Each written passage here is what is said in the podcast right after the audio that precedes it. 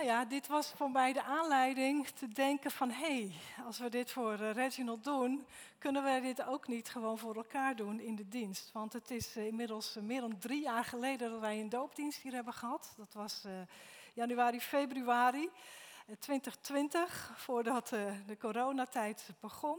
Dus sindsdien hebben wij geen doopdienst gehad. En we hebben het wel nodig. Hè? We hebben dat nodig om zelf ook iedere keer weer erbij bepaald te worden waar gaat het dan om in de doop? Want het is een, een eenmalige gebeurtenis in het leven van ons, maar wel een enorm belangrijk moment in ons leven met de Heer. Dus ja, als je, je, ieder heeft zo zijn eigen verhaal, hoe en wanneer je gedoopt bent en in welke omstandigheden. Maar als je als tiener of volwassene met die vraag bezig bent, zal ik me laten dopen? dan ben je daar best wel een poosje mee bezig met die vraag. Dat hoor ik terug van mensen. En als je dan eenmaal het besluit genomen hebt, dan leef je toe naar die dienst die dan gaat komen. En ik merk altijd de spanning die dan toeneemt hè, bij de mensen die zich laten dopen. Want dan, oeh, dan is dat toch wel ineens best heel veel, heel belangrijk. Dat ervaren ze ook echt zo. En iedere keer weer als mensen dan uit het water opstaan, dan, wij staan er dan naast, dan voel je dat de ontspanning komt. En de vreugde en de blijdschap en die dan aanhoudt voor een, uh, voor een langere tijd. Ja, en dat, als je dat herkent, hè, die beleving, dan zeg je, oh ja, en ik had dat zo graag willen vasthouden. Hè. Die vreugde en die blijdschap, alsof je op de wolken zweeft, hè, heel dicht met de Heer. Dat wil je zo graag vasthouden. Nou, dat is niet zo, hoor ik van ook van heel mensen. Bij de meesten blijft dat, dat niet zo. Nou heb ik heel snel een beeld ergens bij en dat had ik dan hier ook. En, ehm, en dat is zilver. En nou hebben wij thuis een, een zilveren bordje. Het is een, een kinderbordje.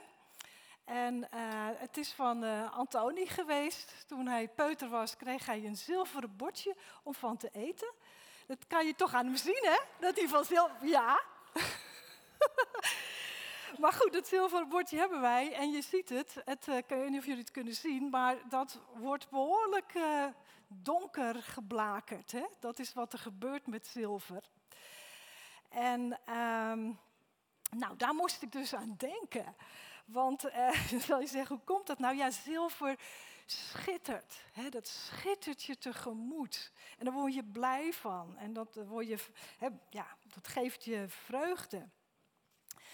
En, uh, maar op een gegeven moment komt er dus wat aanslag, net als hier bij dat bordje, dat dat zilver, hè, dat schitterende zilver, dat verdwijnt onder een laagje. En ik, toen ik voor de eerste keer zilver ging poetsen, dat had ik nog nooit gedaan, maar dat ging ik een keer doen met dat bordje, want ja, dat moest er wel mooi uitzien natuurlijk. En toen wist ik wel van mijn moeder, daar heb je zilverpoets voor. Ja, kennen jullie?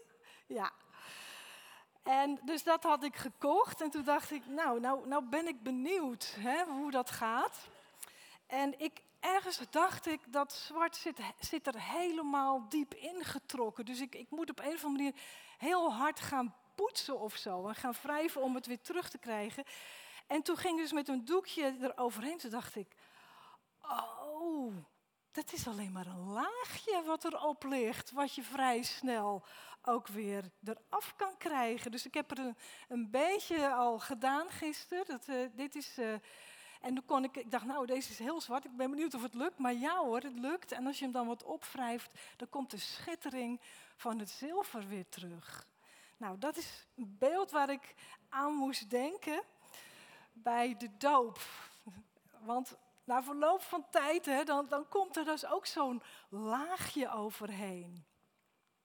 Het schittert je niet meer zo tegemoet. Dat gelukzalige gevoel wat je toen had, dat ja, ergens hebt het dan toch weg. Ja, omdat het dagelijkse leven gewoon ook weer verder gaat na de doop. Waarin van alles en nog wat gebeurt.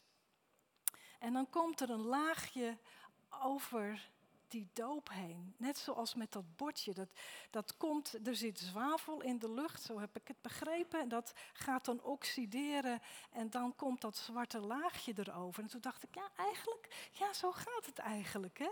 De doop en ons leven met de Heer, dat, dat komt in aanraking met het dagelijks leven, wat er allemaal gebeurt. En dan krijg je ook zo'n oxidatie, dat er een laagje overheen komt te liggen. En dan langzamerhand wordt die, die ervaring van die doop, die, die, die ebt soort van weg in het verleden. En dan word je wel blij als je iemand anders ziet die gedoopt wordt. Dan komt het weer even terug. Dan denk je, oh ja, dat heb ik ook toen mogen ontvangen. Eigenlijk soms dat hoor ik zo af en toe, willen mensen eigenlijk wel weer een keer opnieuw gedoopt worden, om dat nog een keer te mogen meemaken. En dat is nou net niet nodig. Het hoeft maar één keer. En vandaar dat ik hieraan dacht, het enige wat gebeuren moet is dat laagje wegpoetsen, zodat de schittering weer terugkomt. De vreugde en de dankbaarheid dat wat we ontvangen hebben in Christus bij onze doop, dat is er nog steeds. Er moet alleen een laagje weggepoetst worden. Want de doop is eenmalig en blijvend geldig voor de rest van je leven. Ja, dus wat we nodig hebben is, een beetje oneerbiedig, maar is een poetsmiddel hè, om dat laagje weg te poetsen. En dat is kennis en inzicht waar het om gaat in de doop. Dat, dat is wat we nodig hebben, omdat je het niet het is nergens meer aan jezelf te zien dat je gedoopt bent. Dus moet je het weten, je moet het snappen, je moet het begrijpen wat er met je gebeurd is. Dus ik heb er drie teksten om, uh, om daarnaar te kijken. De eerste is uit Matthäus 28. Jezus was opgestaan uit het graf en dan verschijnt hij aan Maria Magdalena en hij gaf haar de opdracht aan zijn leerlingen te zeggen dat ze naar Galilea moesten gaan. En daar verscheen Jezus aan hen en dit is wat hij zei. Mij is alle macht gegeven in de hemel en op de aarde. Ga dus op weg en maak alle volken tot mijn leerlingen door hen te dopen in de naam van de Vader en de Zoon en de Heilige Geest en hun te leren dat ze zich moeten houden aan alles wat ik jullie opgedragen heb. En houd dit voor ogen. Ik ben met jullie alle dagen tot aan de voltooiing van deze wereld. En wat hierin opvalt is dat Jezus het heeft over de naam. Eén naam. Die ene naam die is voor de Vader, Zoon en de Heilige Geest. Want ze zijn samen één, met elkaar verbonden. Niet los van elkaar te denken en dan toch ook weer heel verschillend. Ik gebruik voorbeelden die ik ook in preken heb gebruikt tijdens de doopdiensten, dus misschien komt het je bekend voor. De vader die de zoon zendt om te zeggen tegen ons mensen, ik hou van jullie. Ik wil dat jullie dat weten en dat jullie met mij verzoend worden en gered. En zonder Jezus kunnen wij de Vader niet kennen, want Jezus laat de Vader zien. Dus je kunt niet over de Hemelse Vader spreken zonder naar de Zoon te kijken en te luisteren. En dan is er de Heilige Geest die ons leert wie Jezus is, wat Hij heeft gezegd, wat Hij heeft geleerd. De Heilige Geest die in ons woont en het geloof in ons opwekt. Dus samen zijn ze één en toch zijn ze verschillend. En dit symbool laat dat eigenlijk zien. Hè? Als je er naar kijkt, dan denk je dat zijn drie verschillende vormen. En toch, als je dan beter kijkt, dan zie je nee, dat is het niet. Het, was, het is allemaal met elkaar verbonden en één. Je kunt ze eigenlijk niet uit elkaar halen. Eén deel, één beeld. Zo kunnen we ons dat voorstellen. We hebben een voorstelling erbij nodig. Vader, Zoon en Geest met elkaar verbonden. Samen één en toch verschillend. En samen dragen ze die ene naam. Dus we worden gedoopt in die ene naam. En dat betekent dat wij ondergedompeld worden in die gemeenschap van Vader, Zoon en de Heilige Geest. Dus bij het uitspreken van de woorden, we dopen je in de naam van de Vader en de Zoon en de Heilige Geest, wordt onze naam verbonden aan deze gemeenschap. Aan de Vader, Zoon en de Geest. We worden aan Jezus vastgeklonken. We verkleven met Hem. Dus je wordt erin opgenomen, in deze gemeenschap. De Vader en de Zoon en de Geest zeggen, kom, Niet alleen wij met z'n drieën, nee, wij willen dat de mensen er ook bij komen. Dus doop is eigenlijk inlijving, ingelijfd worden. Je wordt ingelijfd in het lijf of in het lichaam van Christus, de kinderen van God wereldwijd. Dus we worden een deel van dat hele grote geheel. Wat God bezig is te laten groeien over de hele wereld. We kunnen ook niet uit onszelf toetreden tot die gemeenschap. Dat kan je niet zelf doen. We kunnen niet onszelf inlijven. Dat is de Heer die dat doet. En dat doet Hij door de doop.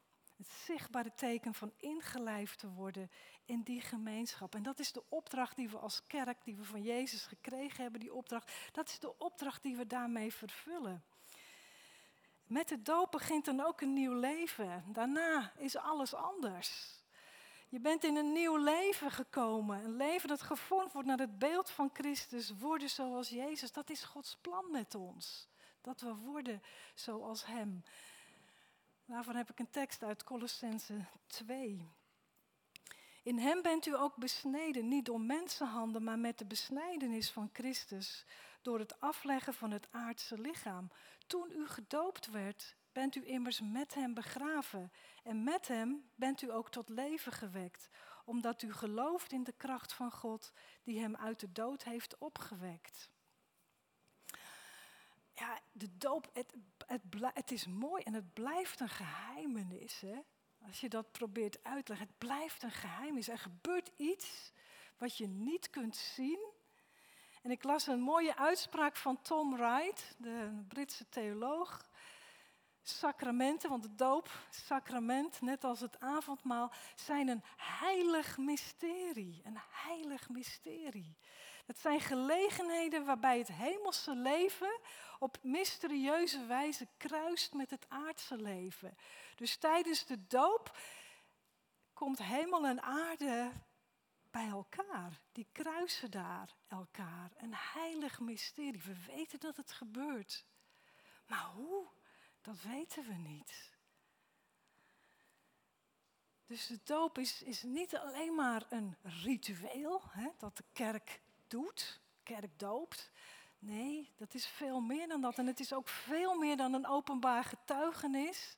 Of iets wat van jouzelf is, hè, waar je zelf voor besloten hebt, waar je zelf doorheen gaat.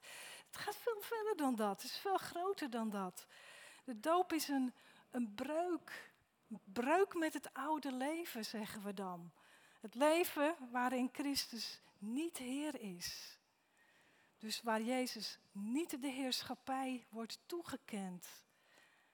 En met Christus wordt dat leven in de doop begraven. Het is weg samen met Hem. En met het opstaan uit het water begint je nieuwe leven. Of je dat nou merkt of niet, het is toen begonnen. Dus met Christus staan we op in een nieuw leven. Het leven waarin Christus wel Heer is. Waarin wel heerschappij aan Hem wordt toegekend. Waarin je zegt, niet mijn wil, maar laat uw wil gebeuren in mijn leven. Daar wil ik naar leven, Heer. Dus de doop is een breuk met de overtuiging, ik ben van mezelf. Mijn leven behoort aan mij. Daar worden we allemaal mee geboren. En dan moeten we ook allemaal ergens een breuk meemaken. Met de doop doen we dat. Dan laten we dat achter ons en zeggen van nee, dat is niet hoe ik wil leven. Doop is een nieuw begin. Een begin van een nieuw leven. Een leven waarin je zegt, Heer, aan U wil ik mijzelf toewijden. Aan U wil ik mijzelf geven. Voor U wil ik leven. Ik wil U heerschappij in mijn leven geven. Dat u Heer bent. Ik ben van u en ik behoor u toe. Dus er gebeurt heel veel op dat moment van de doop. En, en eigenlijk pas achteraf, hè, ik weet niet hoe dat voor jullie is, maar achteraf ga je dat eigenlijk pas veel beter beseffen dan op het moment zelf. Als je ervoor staat, dan ben je bezig, ga ik dat nu laten doen? En daarna gaat het langzamerhand verder indalen wat er eigenlijk gebeurd is in je leven, wat het betekent. En Jezus die leidt de weg met ons, die brengt ons ook op het pad dat Hij zelf is gegaan, achter Hem aan. Hij gaat ons helpen die weg van gehoorzaamheid aan de wil van de Vader te gaan. En de derde tekst is uit Galaten 3. U allen die door de doop één met Christus bent geworden, hebt u met Christus omkleed. Dus, dus door de doop en door het geloof zijn we kinderen van God geworden.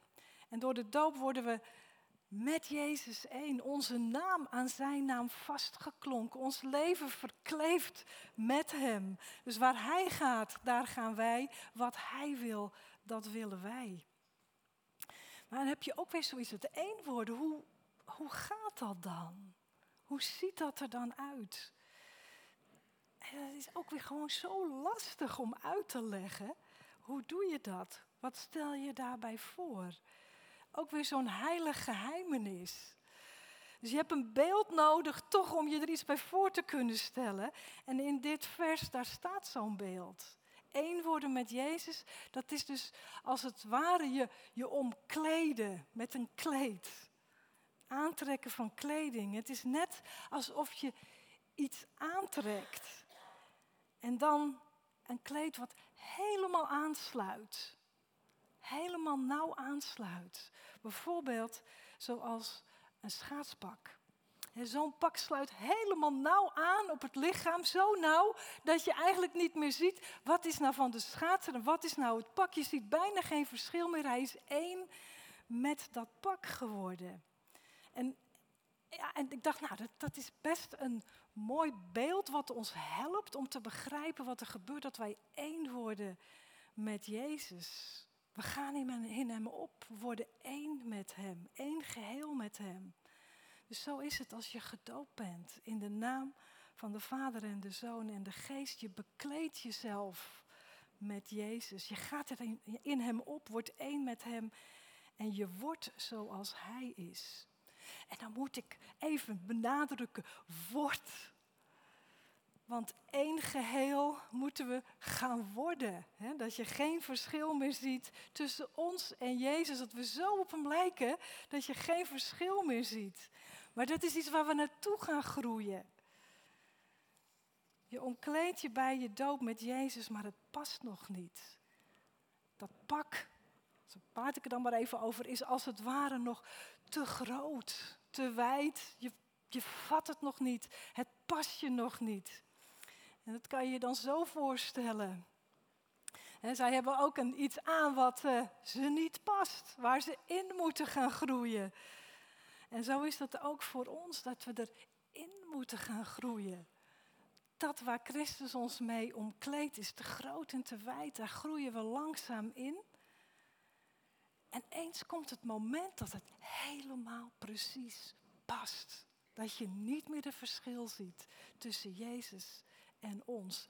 En dat is het moment als Hij terugkomt. Bij de voltooiing van de tijd, dan zal God ons maken zoals Jezus zelf is. En tot die tijd groeien we daar naartoe. Mogen we daar naartoe groeien? Het is toch mooi? Het is toch hartstikke mooi wat je daar geschonken wordt. In een nieuw leven opstaan en wat je daar krijgt en waar het naartoe gaat. Dus de vraag die we onszelf kunnen stellen is: hoe passend is dat pak eigenlijk inmiddels? Een vraag die we onszelf steeds weer zouden moeten stellen. De, opwekking die ontstond door de bediening van John Wesley, als men terugkijkt en dat onderzoekt, dan is dat vooral te danken aan hoe hij te werk ging. Hij organiseerde verschillende groepen waar hij nieuwe gelovigen in onderbracht. En iedere groep had dan een eigen doelstelling. En er was dan één groep en die noemde hij de, de class meetings. Dus ik kan het niet even goed vertalen in het Nederlands. Maar in elk geval, dat waren groepen waarin men elkaar stimuleerde om te groeien en meer te gaan lijken op Christus. En het was de bedoeling dat je verantwoording aan elkaar ging afleggen in die groep. Welke zonde heb je de afgelopen week begaan? Beleid het maar, zeg het maar. Dan brengen we het in gebed om vergeving, om je zo te helpen dat je meer gaat lijken op Christus. Dus de vraag die gesteld werd, die was, hoe is het met je ziel? Dus wij vragen aan elkaar, hoe is het met je gezondheid? Hoe staat het met je conditie? Maar zij vroegen elkaar, hoe is het met de conditie van je ziel? Hoe staat het daar eigenlijk mee? Vertel het maar eens. Wat is er gebeurd de afgelopen week? Wat heb je gedaan? Wat niet past bij het leven met Christus. Is er groei te zien? Of is er terugval, stilstand? Ik denk dan bij mezelf, nou oké, dit was de 17e eeuw, daar kon dat zo, hè, dat dat zo aan je gevraagd werd in een groep. Volgens mij zou dat nu wel heel iets lastiger zijn. Dus als we nu elkaar zouden bevragen, hoe is het met je ziel? Wat heb je gedaan? Volgens mij zouden we dan zeggen, ja, kom, daar ga jou toch niks aan. Dat is tussen mij en de Heer. Dat is tussen mij en de Heer. Dus wij individueel geloofsleven, recht op privacy, veel sterker ontwikkeld. Maar ik denk ook bij mezelf, maar ook wat bij ons veel sterker ontwikkeld is, is dat wij heel veel waardering, respect en prijs stellen op, op veiligheid. Een relatie moet wel veilig zijn voordat ik zomaar zoiets eerlijk ga delen in een groep. Toch is het wel veilig genoeg. Dat is een hoog goed voor ons geworden.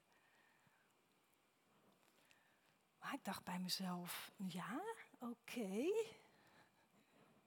Maar, of en, en toch, hebben wij het ook net als toen wel heel hard nodig dat we gestimuleerd worden, dat we aangesproken worden, dat we bevraagd worden en dat we tegen elkaar zeggen, hoe passend is het pak eigenlijk inmiddels voor je?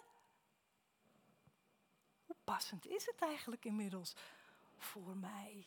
Dat pak waarmee je omkleed bent in je doop, hoe passend is het eigenlijk? Past het beter dan twintig jaar geleden?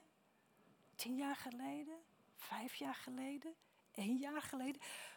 Kan ik het eigenlijk zien dat het in de loop van de tijd beter aan het passen is? En dan moeten we wel beseffen, het is de geest van God hè, die de groei in ons bewerkt. Dat kunnen wij niet zelf, dat doet de geest. Maar het is wel onze taak om daaraan mee te werken. Ons eraan toe te wijden. Ons erin te begeven. Te begeven aan de groei die de geest in ons wil brengen en het niet tegen te houden. En dat pak steeds passender te maken. Dus ja, dan kunnen we onszelf vragen, hoe heb je sinds je doop gewerkt aan die groei? Hoe heb je daaraan meegewerkt? sinds je groei? Welke bouwstenen heb je daarvoor gebruikt? En komt de Bijbel er ook in voor? Ben je erin onderwezen? Stel je je daar open voor? Studeer je er ook in? Denk je erover? Kou je erop? Ben je ook in gesprek met andere medegelovigen? Ja, en heeft de geest je misschien iets laten zien in je karakter of in je persoonlijkheid dat bijgeschuurd moet worden? wat nog niet is, als de vrucht van de geest, wat nog niet lijkt op wie Jezus is. En stel je daar dan ook open en eerlijk voor open. Of denk je, oh, veel te lastig. Schuif het terzijde. Dus de vraag aan ons allemaal die gedoopt zijn, hoe passend, passend is het pak waarmee je bent omkleed tijdens je doop? Waar is groei mogelijk? Waar kan Christus meer gestalte in je krijgen? Wat laat Hij je zien?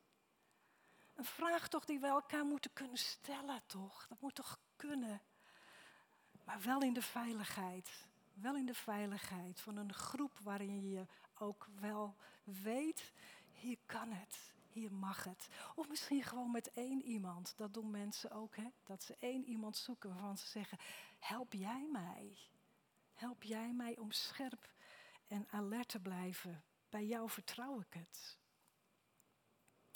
De doop heeft ons in een hele nieuwe dimensie gebracht de dimensie van Christus. Een dimensie waarin wij leven onder de heerschappij van, van Jezus. Waarin wij met liefde en genade worden omringd en gedragen. Waarin de geest toegang heeft tot ons. In ons woont en ons tot rijk, rijk, rijk gezegende mensen maakt. Ah, ja, en dat is toch iets wat we steeds weer moeten horen. En steeds weer iedere keer opnieuw moeten zeggen, wacht even hoor. Volgens mij zit er weer een laagje op. Want ik, ik, die, die dankbaarheid, die vreugde en die blijdschap, die is wat gedempt. Dus dan moet weer gepoetst worden. Wacht even. Want het is er nog wel. Het is er nog steeds. Even levendig, even geldig als toen op dat moment dat we gedoopt werden. Een schittering die Jezus in ons leven tevoorschijn tovert. Diepe vreugde en dankbaarheid in ons opwekt. We kunnen zeggen, oh dank u Heer. Dank u wel dat ik daar deel aan mag hebben.